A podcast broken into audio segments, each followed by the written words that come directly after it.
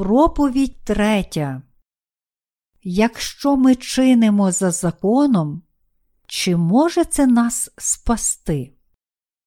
Від Луки, розділ 10, вірші 25, 30. І підвівсь ось законник один, і сказав його випробовуючи, Учителю, що робити мені, щоб вічне життя осягнути? Він же йому відказав, що в законі написано, як ти читаєш. А той відповів і сказав: Люби Господа Бога свого всім серцем своїм, і всією душею своєю, і всією силою своєю, і всім своїм розумом, і свого ближнього, як самого себе. Він же йому відказав. Правильно ти відповів, роби це і будеш жити. А той бажав сам себе виправдати, та й сказав до Ісуса: А хто то мій ближній? А Ісус відповів і промовив: Один чоловік ішов з Єрусалиму до Єрихону і попався розбійникам, що обдерли його, і завдали йому рани, та й утекли, покинувши ледве живого його.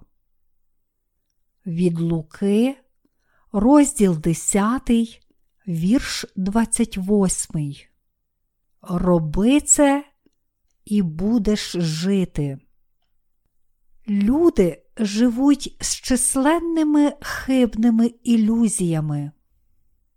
Здається, що в цьому вони особливо вразливі, здаються розумними, але їх легко обманути, і вони не знають про свої злі сторони.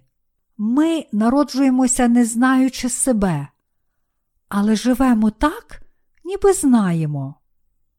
Оскільки люди не знають себе, Біблія багато разів каже нам, що ми грішники. Люди говорять про свої гріхи. Здається, люди не здатні робити добро, але вони схильні вважати себе добрими. Вони хваляться і хизуються своїми добрими справами, хоча устами кажуть, що вони грішні. Вони не знають, що не мають ані добра в собі, ані здатності робити добро, тому намагаються обманути інших, а іноді навіть обманюють самих себе. Заждино, ми не можемо бути абсолютно злі. Всередині нас має бути щось добре. Отже, вони дивляться на інших і кажуть собі: О Господи, краще б він цього не робив. Йому було б краще цього не робити. Було б набагато краще, якби він казав так. Думаю, що краще б він проповідував Євангеліє в ось такий спосіб. Він отримав відкуплення раніше, ніж я, тому думаю, що йому слід діяти більше так, як відкуплений.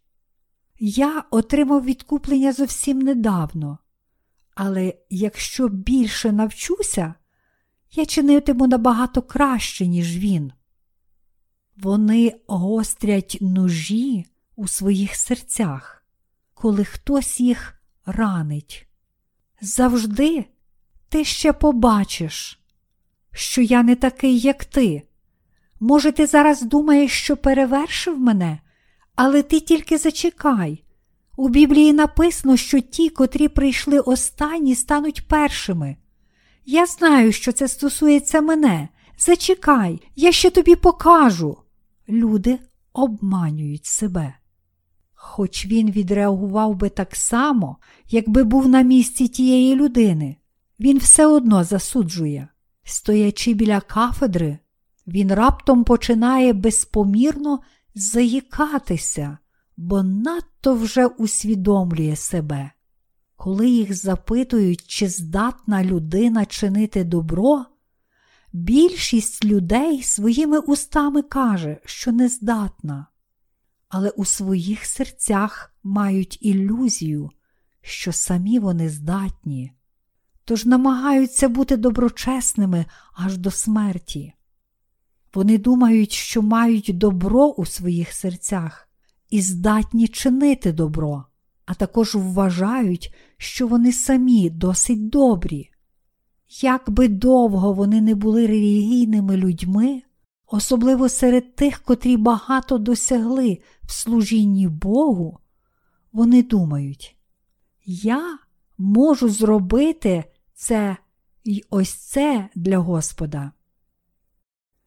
Але якщо заберемо Господа з нашого життя, чи справді зможемо робити добро? Чи в людях є добро?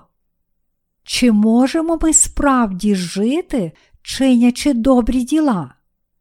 Люди не здатні чинити добро. Кожного разу, коли намагаються зробити щось самостійно, вони чинять гріх. Деякі відкидають Ісуса, повіривши в нього, і намагаються бути добрими самостійно. У нас усіх немає нічого крім зла, тому ми можемо тільки чинити зло. Ми самі, навіть ті, котрі спаслися, можемо тільки грішити. Це реальність нашого тіла. У нашій книзі про слави Хваліть ім'я Ісуса є така пісня. Без Ісуса ми лиш спотикаємось, ми безпорадні, як корабель, який пливе морем без вітрил. Без Ісуса ми можемо тільки грішити, тому що ми злі істоти, ми здатні робити праведні діла тільки коли спасемося. Апостол Павло сказав, бо не роблю я доброго, що хочу, але зле, чого не хочу, це чиню. До Римлян, розділ 7, вірш 19. Якщо людина є з Ісусом, то це не має значення. Але коли вона не має з ним нічого спільного, вона намагається робити добрі діла перед Богом. Однак, чим більше людина намагається, тим більше зла вчиняє. Навіть цар Давид мав таку саму природу. Коли його царство було в мирі й процвітанні, одного вечора він вийшов на дах погуляти. Там він побачив спокусливу картину і піддався плотському задоволенню. Яким він був, коли забув про Господа? Він був справді злий. Він вчинив перелюб з Вірсавією і убив її чоловіка Урію, але не бачив у собі зла. Натомість він виправдовував свої дії. Тоді одного дня прийшов до нього пророк Натан і сказав: Два чоловіки були в одному місці. Один заможний, а один убогий. У заможного було дуже багато худоби, дрібної та худоби великої, а вбогий нічого не мав, окрім однієї малої овечки. І прийшов до багатого чоловіка подорожній. Та той жалував узяти з худоби своєї дрібної чи з худоби своєї великої, щоб спорядити їжу для подорожнього, що до нього прийшов. І він узяв овечку того вбогого чоловіка і спорядив її для чоловіка, що до нього прийшов. 2 Самуїл, розділ 12, вірші 1, 4. Давид відповів Варти смерти той чоловік, що чинить таке. Сильно заплакав його гнів, і він сказав Має стільки власних овець, напевно, міг взяти одну з своїх, але натомість він узяв єдине ягня убогого, щоб спорядити їжу для свого гостя. Він вартий смерті. Тоді Натан сказав йому: Ти той чоловік, якщо ми не йтимемо за Ісусом і не будемо з Ним, то навіть народжені знову можуть чинити таке зло. Всі люди такі, навіть віруючі. Чи завжди спотикаємось і чинимо зло без Ісуса? Отже, сьогодні ми вдячні, що Ісус врятував нас, хоч ми і злі. Я хочу спочити у тіні Христа. Наші серця відпочивають у тіні відкуплення Христа. Але якщо вийдемо з тіні і подивимося на себе, то ніколи не зможемо відпочивати. Бог дав нам праведність віри перед законом. Апостол Павло сказав, що Бог дав нам праведність віри від початку. Він дав її Адаму і Єві, Каїну й Авелю, Сету та Еноху, Ною, Аврааму, Ісаку і нарешті Якову і його дванадцятьом синам. Навіть без закону вони стали праведними перед Богом через праведність із віри в Його Слово. Вони були благословенні й отримали спочинок вірою в Його Слово. Час минув, і через Йосипа нащадки Якова жили в рабстві у Єгипті протягом 400 років.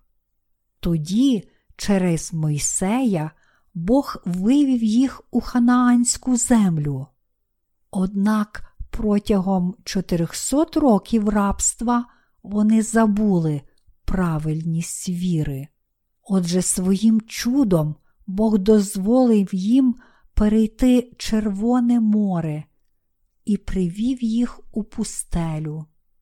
Коли вони дійшли до пустелі, сін, він дав їм закон на горі Сінай, він дав їм закон, який містив 10 заповідей і 613 детальних статей. Бог сказав: Я Господь, Бог ваш, Бог Авраама, Бог Ісака, Бог Якова. Хай Мойсей вийде на гору Сінай, і я дам вам закон. Тоді він дав Ізраїлю закон. Він дав їм закон, щоб вони пізнали гріх до Римлян, розділ 3, вірш 20. Щоб показати їм, що йому миле, а що ні, а також об'явити свою праведність і святість. Цілий народ Ізраїля, який чотири сотні років був у неволі Єгипту, перетнув Червоне море. Вони ніколи не зустрічали Бога Авраама, Бога Ісака та Бога Якова. Вони не знали Його. За ці чотири сотні років, поки жили в рабстві, вони забули Божу праведність. У той час вони не мали провідника. Яків та Йосип були їм за провідників, але їх уже давно не стало. Схоже, що Йосип не передав віри своїм синам Манасії та Єфрему. Тому вони мусили знову знайти Бога і зустрітися з ним, адже забули його праведність. Мусимо мати на увазі, що Бог спершу дав їм праведність віри, а потім закон, коли вони забули віру. Він дав їм закон, щоб повернути їх до себе, щоб спасти Ізраїль і зробити його своїм народом, він наказав їм робити обрізання. Покликавши їх, він мав на меті показати їм, що він існує, встановивши закон, а також дати їм зрозуміти, що вони були грішниками перед ним. Бог хотів, щоб вони прийшли до нього і стали його народом, отримавши відкуплення через систему жертвоприношень, яку він дав їм. І він зробив їх своїм народом. Народ Ізраїля отримував відкуплення через систему жертвоприношень закону вірою в Месію, який мав прийти. Але згодом система жертвоприношень також була втрачена. Погляньмо, коли це сталося. Євангелії від Луки, розділ 10, вірш 25, згадує про одного законника, який випробовував Ісуса. Цей законник був фарисеєм. Фарисеї були крайніми консерваторами, які намагалися жити за Божим Словом. Спершу вони хотіли захистити країну, а потім жити за Божим законом. Тоді ж були й злоти, які були дуже імпульсивні і ладні вдатися до насильства, щоб досягти своєї мети, незалежності Ізраїля від Риму. Такі релігійні діячі є навіть сьогодні. Вони ведуть громадські рухи з гаслами на кшталт Рятуйте пригноблених світу. Вони вважають, що Ісус прийшов, щоб спасти бідних та пригноблених. Отож вивчають богослов'я в семінаріях, а тоді беруть участь у політиці та прагнуть рятувати пригноблених у всіх сферах життя суспільства. Це вони наполягають. Всі живімо за святим і милосердним законом, виконуймо закон, Його слова.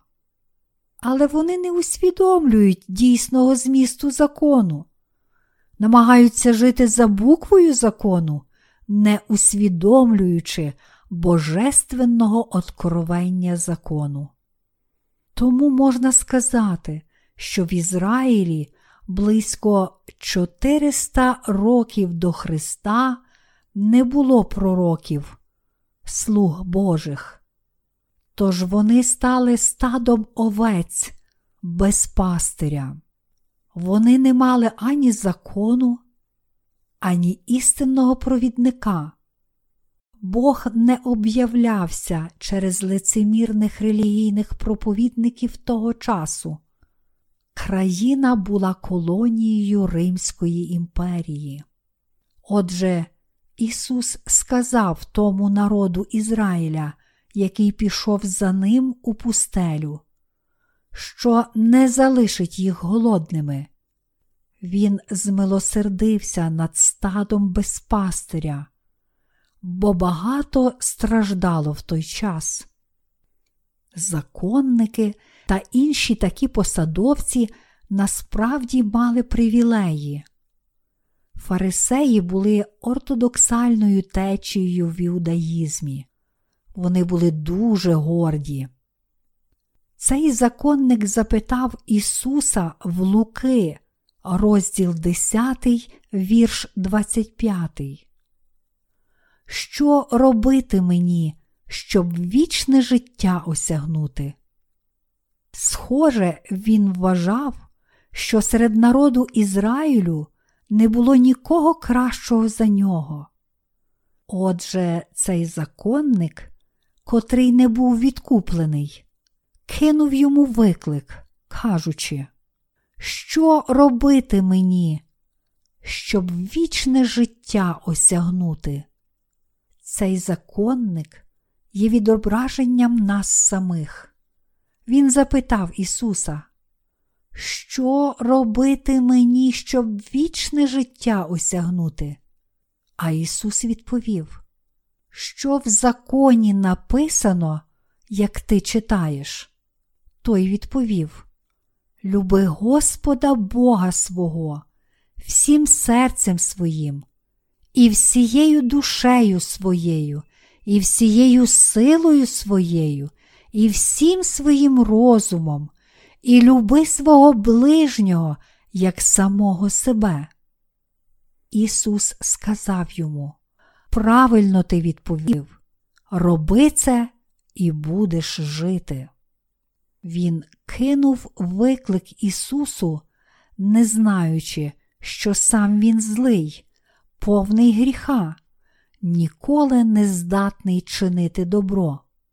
Тоді Ісус запитав його, Що в законі написано, як ти читаєш? Як ти читаєш?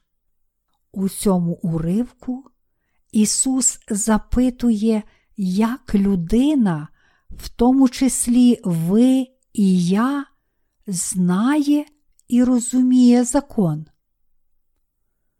Як і багато людей сьогодні, цей законник також вважав, що Бог дав йому закон, щоб він його дотримувався. Тоді він відповів: Люби Господа Бога свого всім серцем своїм, і всією душею своєю, і всією силою своєю, і всім своїм розумом, і свого ближнього, як самого себе. Закон був бездоганний. Він дав нам досконалий закон. Він сказав нам любити Господа всім своїм серцем і душею, всією своєю силою і розумом, а також любити своїх ближніх як самих себе. Мусимо любити нашого Бога всім своїм серцем і силою. Але це свята заповідь, якої ніколи неможливо дотриматися. Як ти читаєш? Означає, що закон бездоганний і правильний. Але як ви його розумієте? Той законник думав, що Бог дав йому закон, щоб його виконувати. Але Божий закон даний нам, щоб ми могли усвідомити свої недоліки, цілком виявивши наші беззаконня. Ти згрішив, ти вбивав, коли я сказав тобі не вбивати. Чому ти не послухався мене? Закон виявляє гріхи в людських серцях. Уявімо собі, що дорогою сюди я побачив у полі спілі дині. Бог застерігав мене законом не зривай і не їж цих динь. Мені буде соромно, якщо ти це зробиш. Так, отче, поле належить панові такому то, тому ти ніколи не повинен їх зривати. Так, отче. коли чуємо, що нам ніколи не слід їх зривати, нас таки тягне їх зірвати. Коли стискаємо пружину, вона пружинить назад. Гріхи людей схожі на це. Бог наказав нам ніколи не чинити зла. Бог може так наказувати, тому що Він святий, досконалий, і це в Його владі. З іншого боку, ми ніколи не можемо не грішити і ніколи не здатні бути цілком добрі. Ми ніколи не маємо добра у своїх серцях. Закон обумовлює слово ніколи. Чому? Тому що люди пожадливі у своїх серцях. Ми не можемо не піддаватися своїм похотям. Ми чинимо перелюб, бо маємо перелюб у своїх серцях. Ми мусимо уважно читати Біблію. Коли я мав можливість, я детально проаналізував Слово. Я читав, що Ісус помер на Христі за мене і не міг стримати сліз. Я був такою злою людиною, а Він помер за мене на Христі. Моє серце так боліло, що я повірив у нього. А потім я подумав: якщо вірити, то треба вірити відповідно до слова. Коли я читав вихід, розділ 20, там було написано: Хай не буде тобі інших богів передо мною. Я молився в покаянні за цією заповіддю, досліджував свою пам'ять, щоб згадати, чи я колись мав інших богів перед ним, чи взивав його ім'я надаремно, чи колись поклонявся іншим богам. Я зрозумів, що багато разів поклонявся іншим богам під час обрядів вшанування моїх предків. Я вчинив гріх поклоніння іншим богам. Тож я молився в покаянні. Господи, я поклонявся ідолам. Мене слід судити за це, пробач мої гріхи. Я більше ніколи цього не робитиму. Тоді один гріх, здавалося, залишився в минулому. Потім я намагався згадати, чи ніколи не взивав його ім'я надаремно, і згадав, що коли почав вірити в Бога, я палив. Друзі сказали мені, чи ти не соромиш Бога, коли палиш? Як може християнин палити? Це те ж саме, що взивати його ім'я надаремно, чи не так? Тож я знову молився. Господи, я взивав Твоє ім'я надаремно, пробач мені, будь ласка, я кину палити. Тож я намагався кинути палити, але час від часу продовжував палити цигарки ще протягом року. Кинути палити дуже важко, майже неможливо. Але нарешті мені вдалося цілком кинути палити. Я думав, що ще один гріх подолано. Далі було Пильнуй дня суботнього, щоб святити його. Це означало, що я не мав робити нічого іншого в неділю, працювати чи заробляти гроші. Тож я припинив і це. Потім було Шануй свого батька і матір. Я міг їх шанувати, коли не був удома. Але мене боліло серце, коли був поруч. Ой, лихо, я згрішив перед Богом. Прости мене, Господи. Я молився у покаянні. А тоді я більше не міг шанувати своїх батьків, бо вони вже померли. Що я міг вдіяти? Господи, пробач цього нікчемного грішника. Ти помер на Христі за мене. Я був такий вдячний. Отож я думав, що поступово подбав про свої гріхи.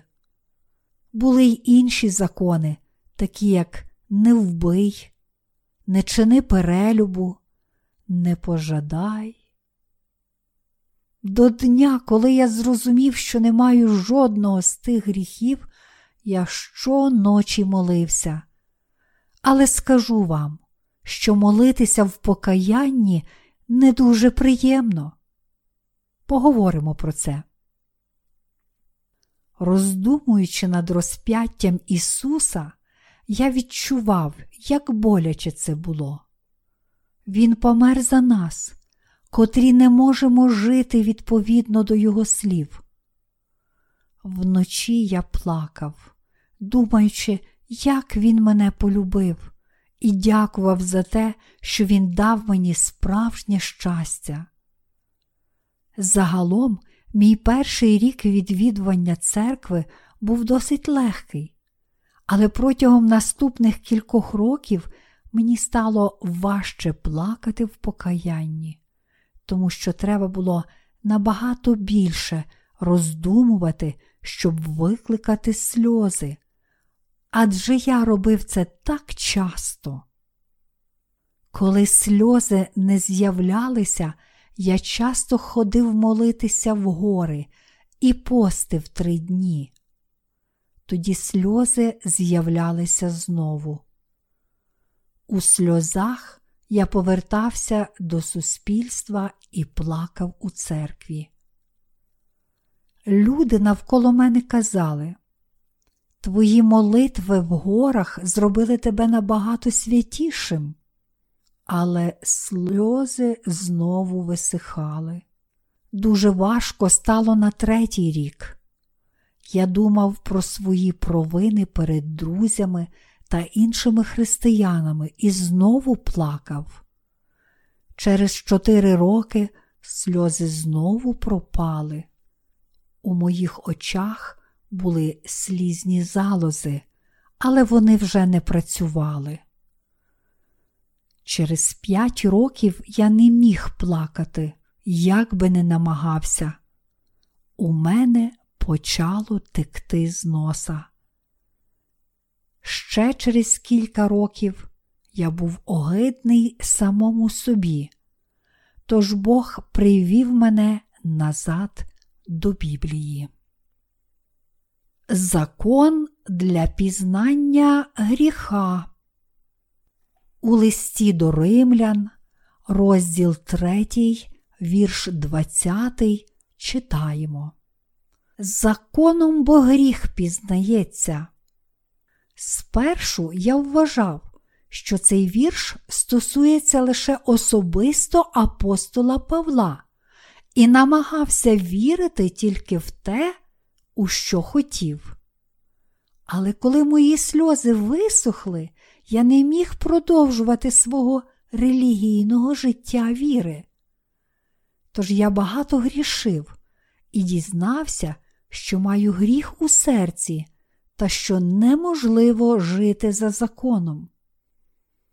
Я не міг із цим змиритися, але також не міг відмовитися від закону, бо вірив, що він даний для того, щоб його виконувати. Врешті-решт, я став законником, як і ті, про яких написано у Святому Письмі. Мені стало дуже важко жити далі життям віри. Я мав так багато гріхів, що, читаючи закон, почав усвідомлювати ці гріхи кожного разу коли порушував якусь із десяти заповідей у своєму серці. грішити серцем це також гріх. І я мимоволі став віруючим у закон. Я був щасливий, коли дотримувався закону, але коли порушував закон, ставав жалюгідним, роздратованим і сумним. Врешті-решт, усе це довело мене до розпачу. Як легко було б, якби мене від початку навчали справжнього значення закону. Ні, ні, закон має інше значення. Він показує вам, що ви повні гріха, маєте любов до грошей, протилежної статі та гарних речей. Є речі, які ви любите більше, ніж Бога. Ви прагнете речей світу. Закон даний вам не для того, щоб його виконувати, а щоб ви визнали себе грішниками, що мають зло у серці. Якби хтось навчив мене правди, то мені не довелося б терпіти 10 років. Тож я прожив під законом 10 років, перш ніж прийшов до цього розуміння. Четверта заповідь. Пильнуй дня суботнього, щоб святити його. Це означає, що ми не повинні працювати в суботу. Люди навчають, що слід ходити пішки, а не їздити кудись у неділю. Я думав, що буде більш доречно і поважно, якщо я ходитиму пішки туди, де маю проповідувати. Зрештою, я ж мав проповідувати закон. Тому я вважав, що мушу робити те, що проповідую. Це було так складно, що я вже ладен був опустити руки. Тут написано, як ти читаєш? Я не розумів цього питання і страждав протягом десяти років. Законник розумів це неправильно. Він думав, що якщо він дотримуватиметься закону та житиме старанно, то буде благословенний перед Богом. Але Ісус сказав йому, Як ти читаєш? Той чоловік відповів згідно своєї законницької віри. І сказав він йому, Так, ти відповів правильно. Ти розумієш так, як написано. Намагайся дотримуватися цього. Будеш жити, якщо так чинитимеш, а інакше помреш. Плата за гріх смерть. Ти помреш, якщо так не чинитимеш. Протилежне до життя це смерть, чи не так? Але законник все ще не розумів. Цей законник такий, як і кожен з нас, ви я. Я вивчав богослов'я протягом десяти років. Я усе пробував, читав і робив усе, постив, мав ілюзії, говорив мовами. Я читав Біблію десять років і очікував чогось досягти. Але духовно я все ще був сліпим. Ось чому грішник повинен зустріти когось, хто зможе відкрити йому очі І той хтось це наш Господь Ісус. Тоді Він зможе зрозуміти. Ага, ми ніколи не зможемо дотримуватися закону. Хоч як сильно намагаємося дотримуватися закону, ми просто помремо, відчайдушно намагаючись. Але Ісус прийшов спасти нас водою і духом. Алилуя! Вода та дух можуть нас відкупити. Це благодать, дар Божий. Тому ми хвалимо Господа.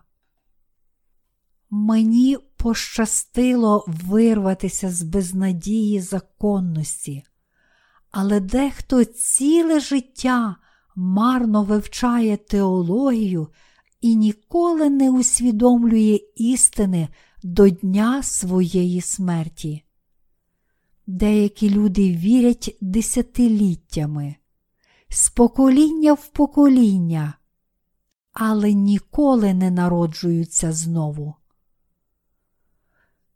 Ми перестаємо бути грішниками, коли усвідомлюємо, що ніколи не можемо дотримуватися закону, а тоді стаємо перед Ісусом і слухаємо Євангеліє води та духа. Коли зустрічаємося з Ісусом, вириваємося з усього осуду і проклять. Ми найгірші грішники, але стаємо праведними, бо Він спас нас водою і кров'ю. Ісус сказав нам, що ми ніколи не зможемо жити за Його волею. Він сказав це законнику, але той не зрозумів.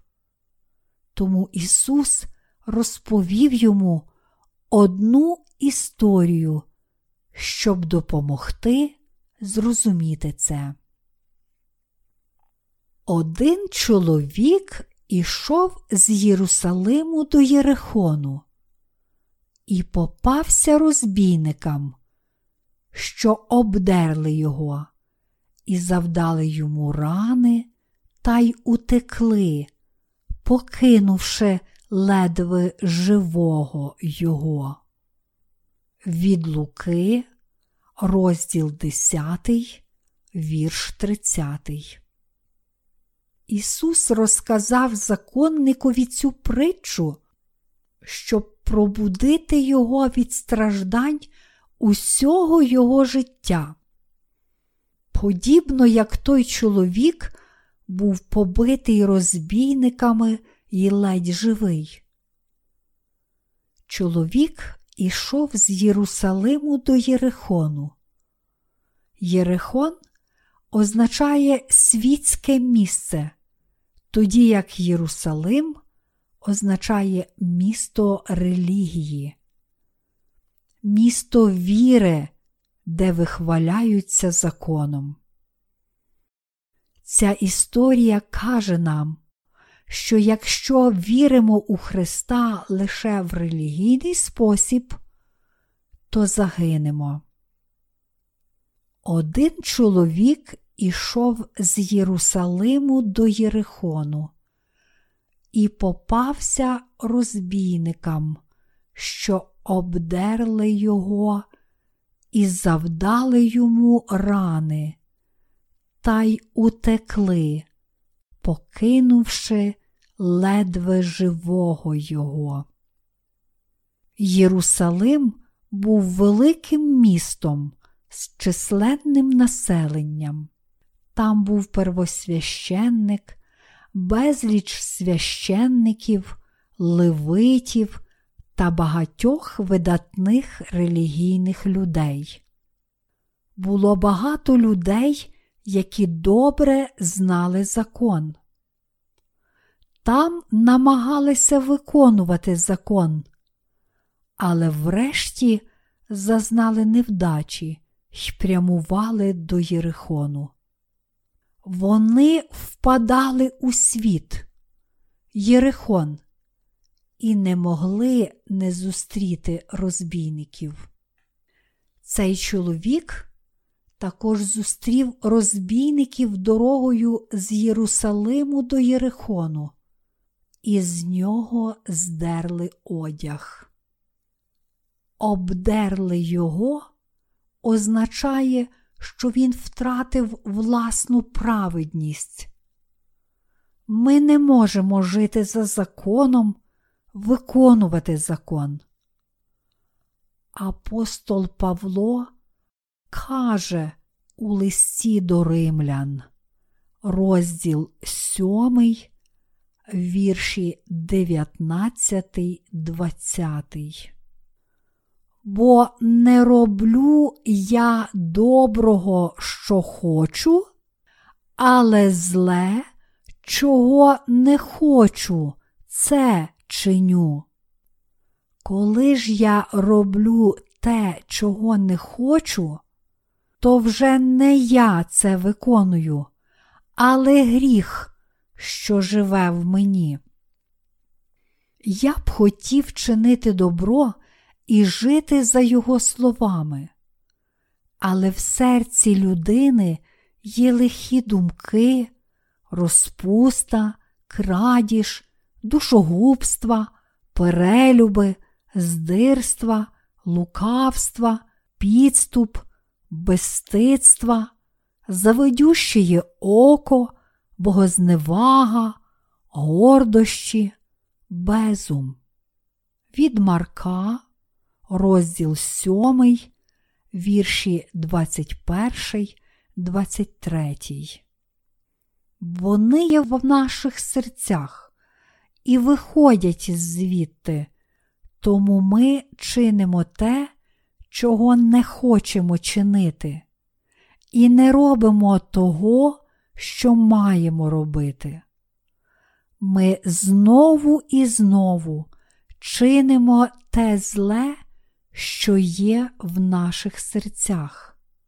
Диявол має дати нам лише маленький стимул до гріха.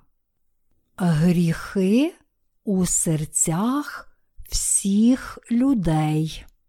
У Євангелії від Марка, розділ 7, сказано: Немає нічого назовні людини, що, увіходячи в неї, могло б опоганити її.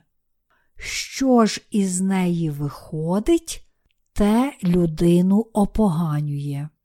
Ісус каже нам, що в серці людини є лихі дубки, розпуста, крадіж, душогубства, перелюби, здирства, лукавства, підступ, безстидства, завидющеє око, богозневага, гордощі, безум. Всі ми маємо вбивство у своїх серцях. Немає нікого, хто не вбив. Матері кричать своїм дітям. Ні, не роби цього. Негіднику, я ж казала тобі не робити цього. Скільки разів я казала тобі не робити цього? Я тебе вб'ю, якщо ти знову це робитимеш. Я казала, не роби цього. Це вбивство. Ви можете вбити дітей у своїх думках цими бездумними словами.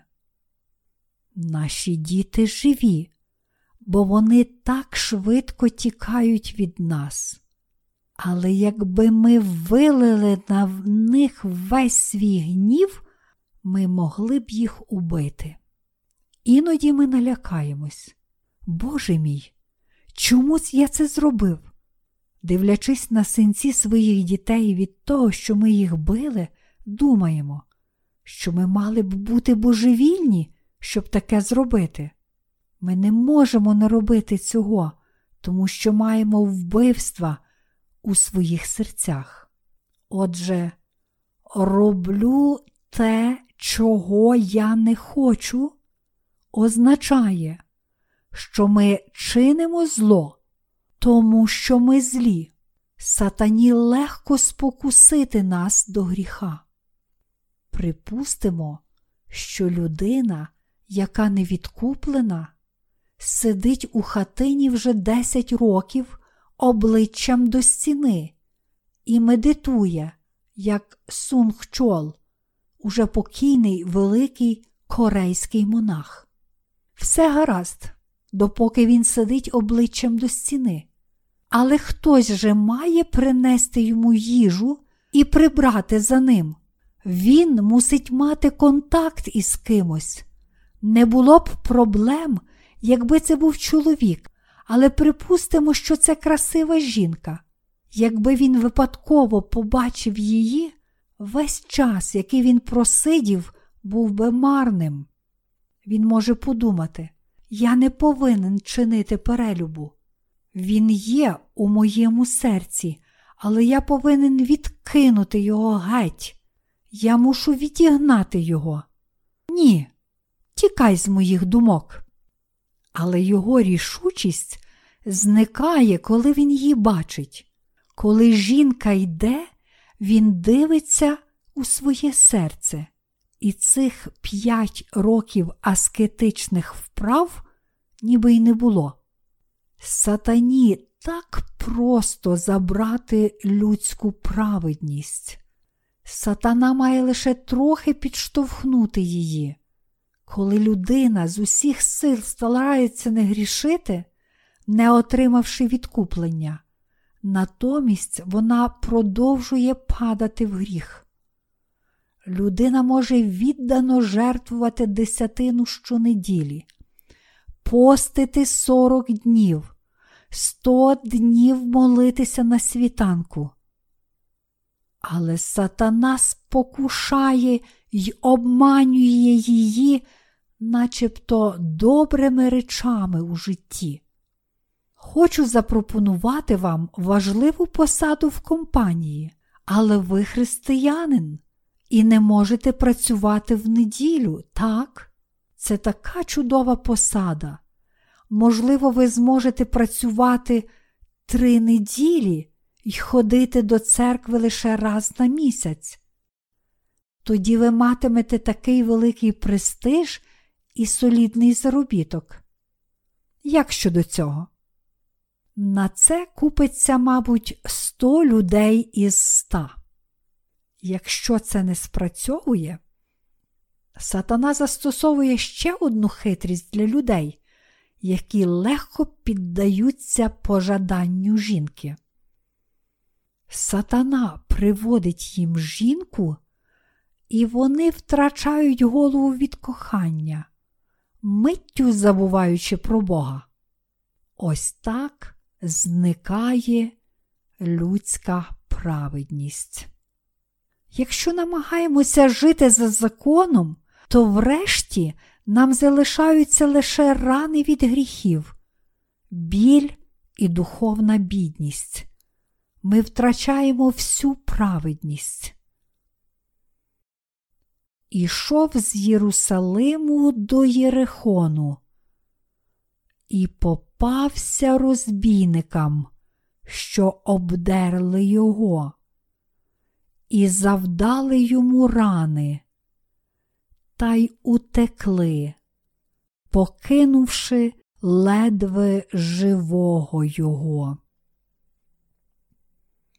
Це означає, що, хоча й намагаємося залишатися в Єрусалимі, виконуючи волю святого Бога, ми спотикатимемося знову і знову через нашу слабкість і, зрештою, загинемо. Ви можете продовжувати молитися в покаянні перед Богом. Господи, я згрішив, пробач мені, будь ласка, я більше ніколи цього не робитиму. Обіцяю тобі, що це був справді останній раз. Прошу, благаю тебе, пробач мені лише цей раз. Але це ще не кінець. Люди не можуть жити в цьому світі без гріха. Вони можуть уникнути його кілька разів, але не можуть не згрішити знову. Отже, ми не можемо не грішити знову. Господи, будь ласка, пробач мені.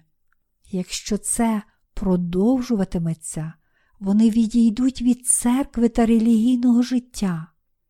Вони віддаляться від Бога через гріхи і, зрештою, опиняться в пеклі. Іти до Єрихону означає піддатися світові, наблизитися до світу і віддалитися від Єрусалиму. Спочатку Єрусалим ще близько, але коли цикл гріха і покаяння повторюється, ми опиняємося в центрі Єрихону, впавши глибоко у світ. Кого цей чоловік зустрів дорогою в Єрихон? Розбійників. Той, хто навіть не знає і не живе за законом, живе життям, схожим на життя покинутого собаки. Він п'є, спить і залишає послід, де йому заманеться. Цей собака прокидається наступного дня і знову п'є. Покинутий собака їсть власний послід. Ось чому таку людину називають собакою. Вона знає, що не слід пити, але п'є і кається наступного ранку, повторюючи цей процес знову і знову. Так само, як той чоловік, який попався розбійникам на шляху до Єрихону, його покинули, пораненого і майже мертвого. Це означає, що в його серці є тільки гріх. Ось що таке людина. Люди вірять в Ісуса, прагнучи жити за законом у Єрусалимі, релігійній громаді, але залишаються покинуті лише з гріхом у серці. Все, що у них залишається від релігійного життя, це рани від гріха. Тих, котрі мають гріхи у серці, зрештою кидають до пекла. Вони не знають, але не знають, що робити. Хіба ми з вами також не були в релігійному місті? Так, ми теж були там. Законник, який неправильно розумів Божий закон, старався б усе своє життя, але потрапив би зранений до пекла. Він один із нас, ти і я. Тільки Ісус може нас спасти. Навколо нас так багато розумних людей, які завжди хваляться тим, що знають. Всі вони вважають, що живуть за законом Божим і не є чесні з собою. Вони не можуть визнати істини, а завжди намагаються прикрасити свою зовнішність, щоб виглядати праведними. Серед них є грішники на шляху до Єрихону, ті, котрих розбійники побили і залишили майже мертвими. Мусимо знати, які ми слабкі перед Богом. Мусимо визнати перед Ним. Господи, я піду до пекла, якщо ти мене не спасеш. Будь ласка, спаси мене. Я піду туди, куди ти забажаєш. І в град, і в бурю, якщо зможу почути правдиве Євангеліє. Якщо ж ти залишиш мене, я піду до пекла. Прошу тебе, спаси мене. Ті, котрі знають, що прямують до пекла і відмовляються від власної праведності, натомість тримаючись Господа, це ті, котрі можуть спастися. Ми ніколи не можемо спастися власними зусиллями. Мусимо розуміти, що ми схожі на чоловіка, котрий попався розбійникам.